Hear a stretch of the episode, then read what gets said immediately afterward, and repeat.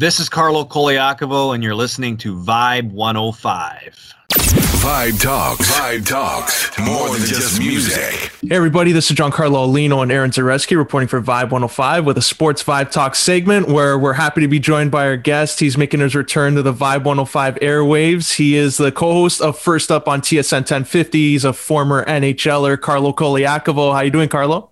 What's up, boys? I'm doing great, man. The sun is out. Uh, it's a beautiful Thursday morning, and I'm happy to be on here with you guys. Oh, that's great. Uh, Carlo, we're going to start off there with the expansion draft. We're fresh off that. Uh, a lot of big names were out there Vladimir Tarasenko, Carey Price, uh, even Landeskog in Colorado. Were you surprised at the decisions that uh, Seattle made here? Um, uh, yes and no. I mean, I was surprised in the sense because I believe there was some impact players there that they could have selected that could have made them more of a competitive team to start next season. But I'm also not surprised either because when you look at their final roster, I don't think it's complete. Uh, they have just under $30 million left in cap space. And um, I know there was their, it was their job and their priority to fill out the roster.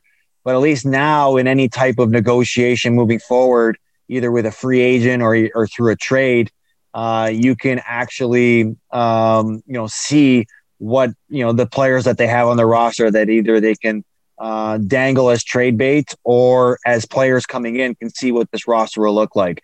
Um, I do love what they did on defense. Uh, I really like the acquisitions they made, including the two free agent signings that they were able to announce yesterday with uh, Oleksiak and um, Adam Larsson. I think that creates a formidable pair. You add Mark Giordano and Vince Dunn to that. That's a pretty good, solid four defense that you start your franchise with. And even some of the pieces that they've added around that with like a Carson Soucy or Kurtis MacDermid or a Haydn Fleury.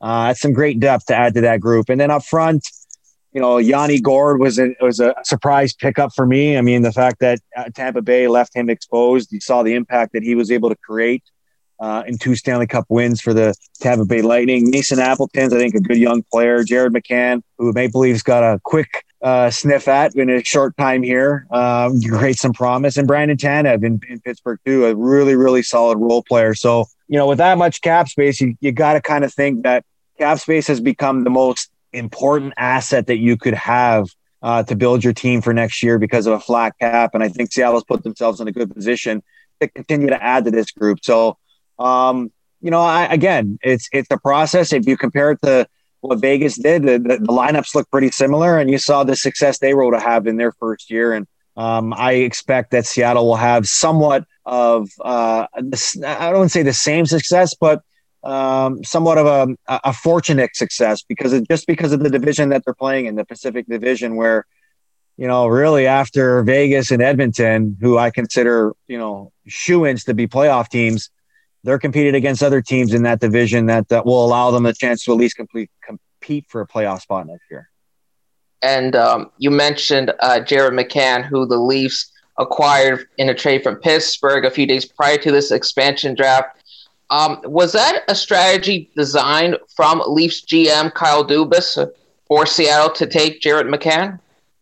I mean, it sure seems like it. Um, I don't quite understand um, the the strategy behind it because ultimately you knew going into the expansion draft, every team knew they were going to lose a good player in their lineup.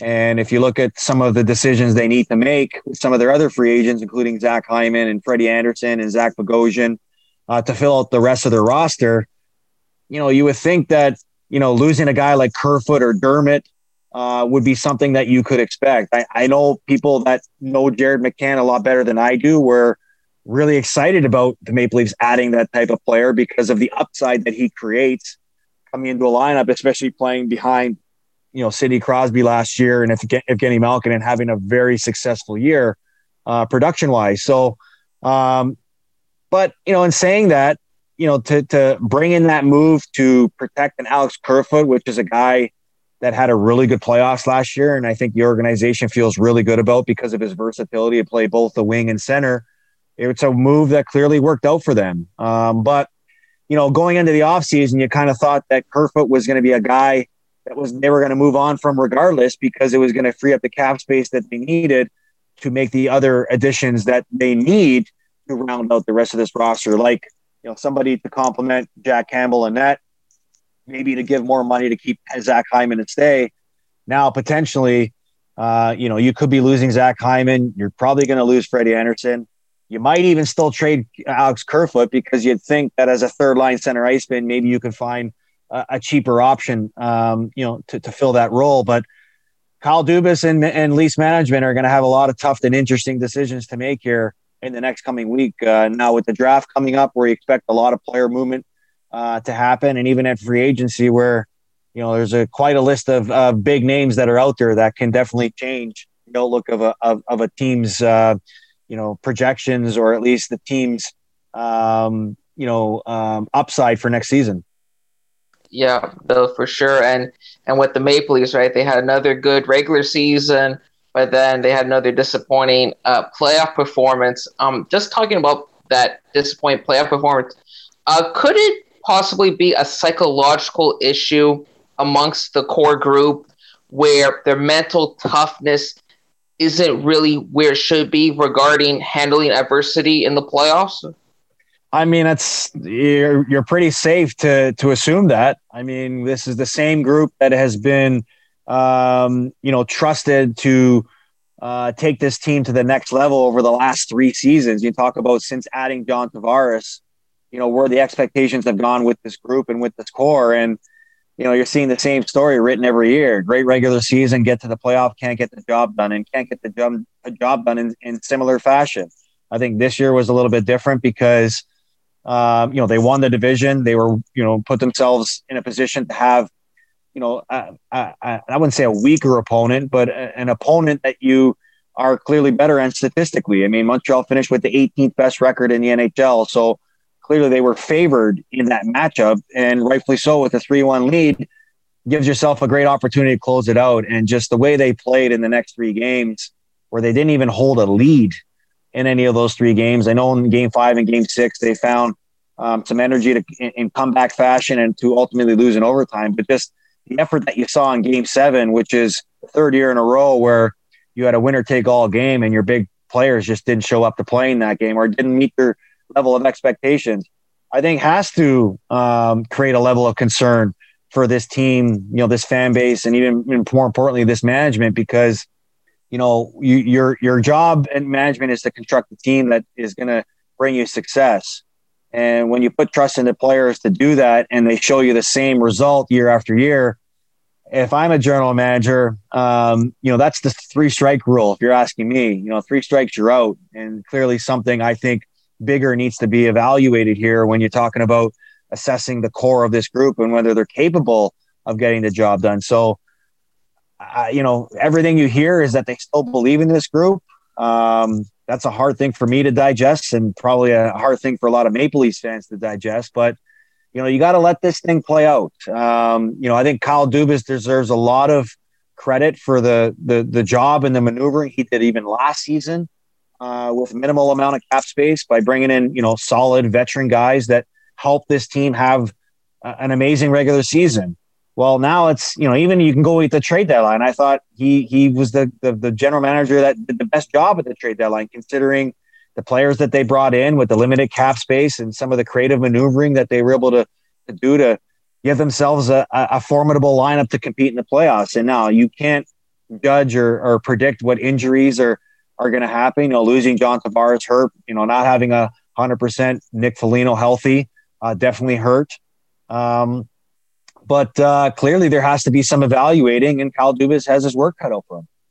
With uh, Carlo Colaiacovo here on Vibe 105 Sports 5 Talk segment. I'm Giancarlo Lino here with Aaron Zaretsky. Uh, and Carlo, just on this topic of the Leafs now, Kyle Dubas has to make some tough decisions in this offseason. And uh, one of the big criticisms that he's had in the past has been contract negotiations that maybe he gave too much money to guys like Marner and Matthews and he caved in, didn't really try to bring them down. And now you look at a situation with Zach Hyman where they make a sign and trade where he's going to Edmonton, $5 million a year. Do you think like Kyle Dubas put his foot down on the wrong type of player? Like maybe he should have been more firm in the salary contract negotiations with some of the big three?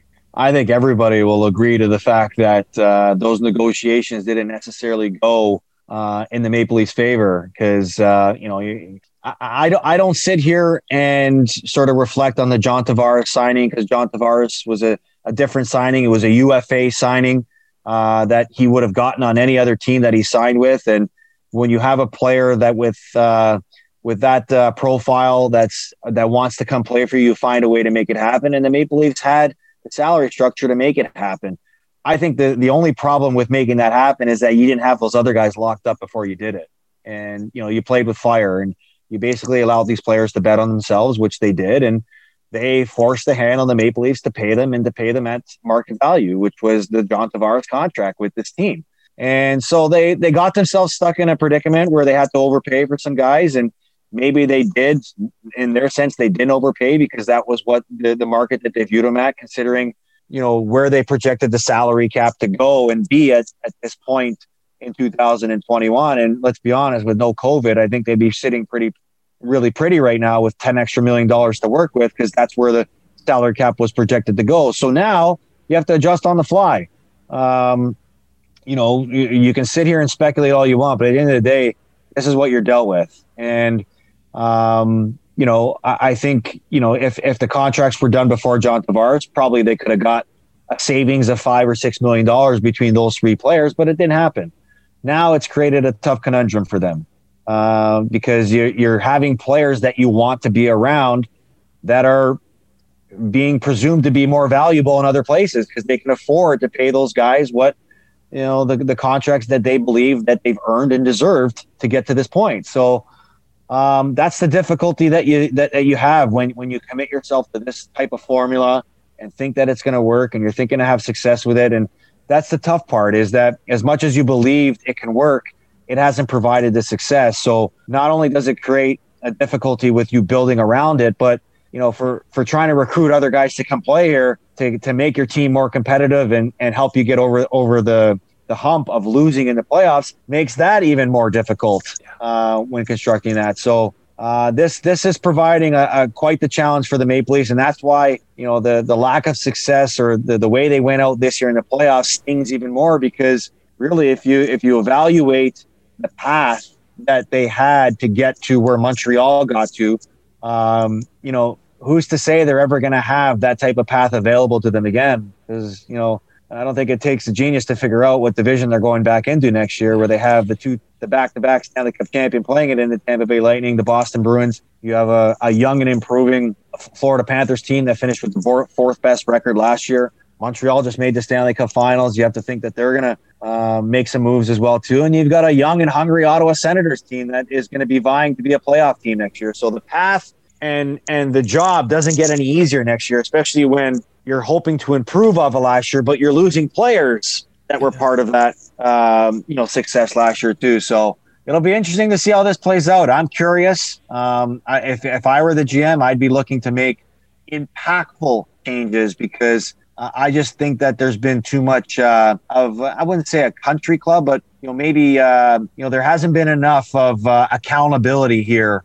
uh, for this group and some of their lack of success uh, with their expectations.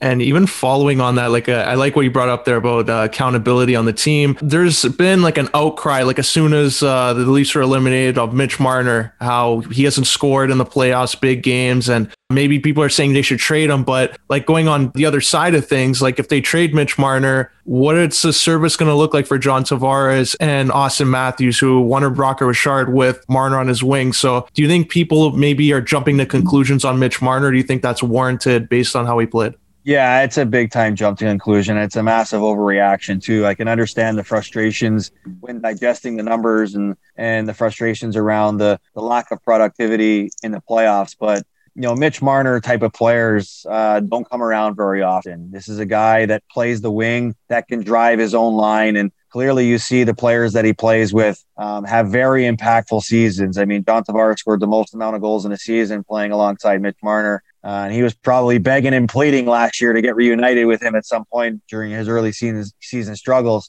And just look at the potential of what Austin Matthews could be playing alongside Mitch Marner. Uh, won the Rocket Richard last year, has the potential to be a consistent 50 goal scorer if he plays alongside Mitch Marner. And that's that's the sort of fine line you walk here. You could say, yeah, trade Mitch Marner. He's not worth the money. He's overpaid and stuff like that. But let's be honest he's a guy that has a, I wouldn't say the potential. I think he's a guy that's going to be a, a, consistent 90 plus point guy in the NHL playing alongside Austin Matthews. So if if if you are, and this is where people need to educate themselves around this situation. If you are to trade him, one, are you getting full max potential value back in return? I don't think you are. Um, you know, when you talk about uh, what he brings to you know th- this group and uh, the the production level to this team, it's not. How often can you go out there and find ninety plus point guys a year? I mean, that's top five scoring in every in, in the season every year, and you know, I can't sit here and say other than guys like McDavid and Draisaitl who've done it the last two years that you know guys consistently uh, can start the season and tell themselves they're going to be 90 point guys because you see what happens year after year. Um, there's always guys that come up out of um, you know out of the blue, and there's always guys that struggle. So uh, for Marner, he's a guy that I think consist can consistently do it because of his creativity level and obviously his skill set and um, his hockey IQ. So instead of finding or, or looking for solutions with your best players, I think you've got to look for solutions within, um, you know, w- within your organization. It starts with the drafting and developing of your younger players because in a cap world, you've got to be leaning on those guys more than ever. So you've got to start hitting on some of these draft picks.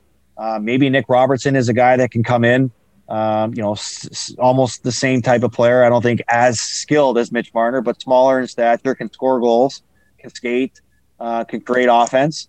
Um, and you just you find the plug and play guys that can play around those guys that will hopefully, you know, find you levels of success. That's that's the the way Pittsburgh has done it. They found two guys with Crosby and Malkin, and year after year they're plugging in guys either from their minor league system or from guys in free agency or through trade that come in and find immediate success and and find the same level of production that they're expected playing with those guys.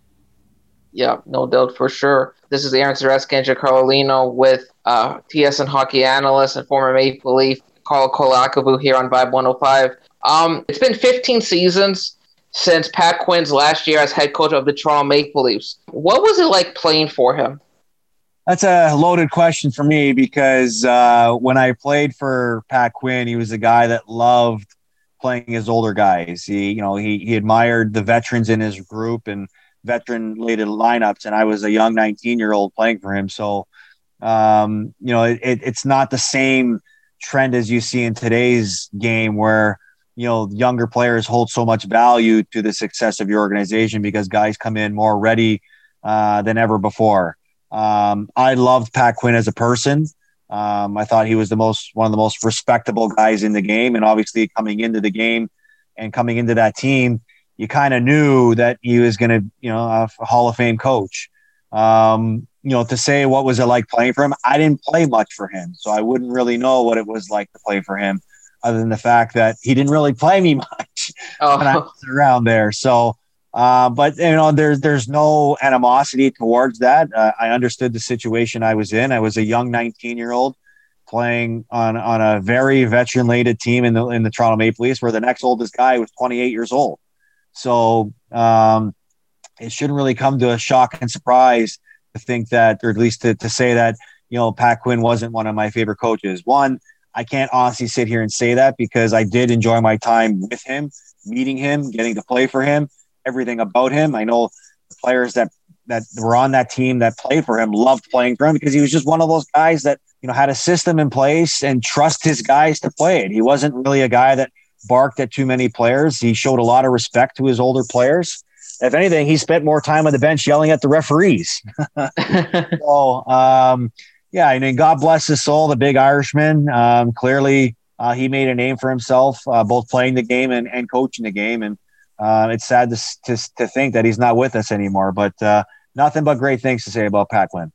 Very nice. And like, and like, did you ever find him intimidating when he would chew his green gum?